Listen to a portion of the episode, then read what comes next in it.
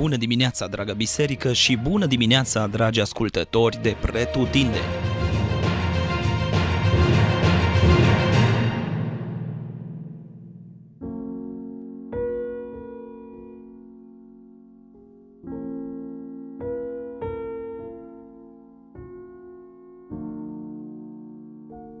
Exodul, capitolul 15 Capitolul de astăzi ne prezintă un contrast între atitudinea poporului Israel, imediat după evenimentul și miracolul ce a avut loc la Marea Roșie, o atitudine de bucurie și motivați de a lăuda pe Dumnezeu, și o atitudine cu totul diferită la doar trei zile.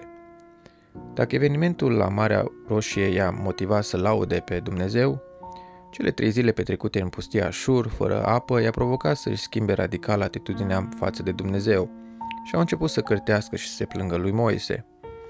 Atitudinea lor ne face să ne gândim dacă au uitat complet de puterea lui Dumnezeu. Or fi uitat ei oare de protecția lui Dumnezeu în mijlocul urgiilor din Egipt? Sau de calea pe care Dumnezeu le-a oferit-o de a trece prin Marea Roșie ca să scape de faraon? Cum să uiți așa ceva? De multe ori și atitudinea noastră se aseamănă cu cea a poporului Israel. Din păcate, de cele mai multe ori, ne amintim mai mult doar de probleme și momentele negative din viață și nu de cele frumoase. Atunci când ne confruntăm cu o problemă, devenim pesimiști și vedem partea goală a paharului și nu pe cea plină. Poporul Israel a uitat că Dumnezeu era cu ei. A uitat, de asemenea, că ei erau poporul ales al lui Dumnezeu. În același timp, Există posibilitatea de a crede că până la urmă rezolvarea problemei din trecut a fost datorită puterilor tale și că Dumnezeu nu a avut nimic de a face cu soluția. Iar o altă posibilitate este o atitudine egoistă, care te face să crezi că rezolvarea problemei ți se cuvine. Acestea sunt atitudini care se nasc dintr-o inimă rea, o inimă care nu-L cunoaște pe Dumnezeu așa cum este El.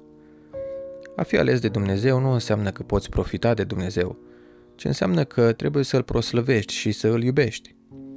Cu siguranță deșertul era un loc periculos, lipsit de resurse și probabil că, văzând această realitate, poporul Israel a început să se îndoiască de provizia lui Dumnezeu.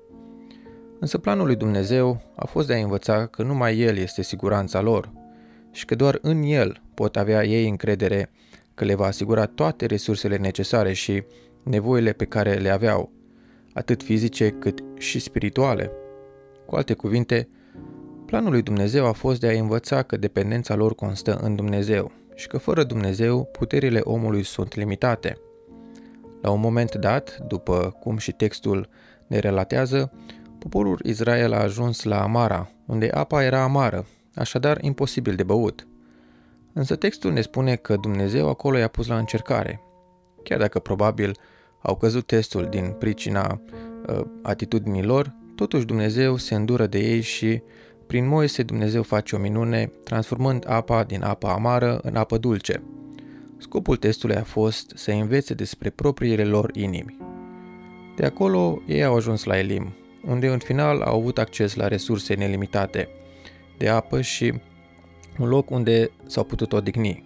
Cu alte cuvinte, Dumnezeu le-a croit calea de la amărăciune la odihnă și pace. Adevărul este că Dumnezeu face la fel și cu noi. Din locurile de amărăciune, Dumnezeu ne duce la locuri de pace și odihnă. Cum de altfel și Psalmul 23 spune astfel, Domnul este păstorul meu, nu voi duce lipsă de nimic. El mă paște în pășuni verzi și mă duce la apă de odihnă. Îmi înviorează sufletul și mă povățuiește pe cărări drepte din pricina numelui său. Chiar dacă ar fi să umblu prin valea umbrei morții, nu mă tem de niciun rău, căci Tu ești cu mine. Fie ca aceste cuvinte să rămână pentru noi o încurajare în fiecare zi.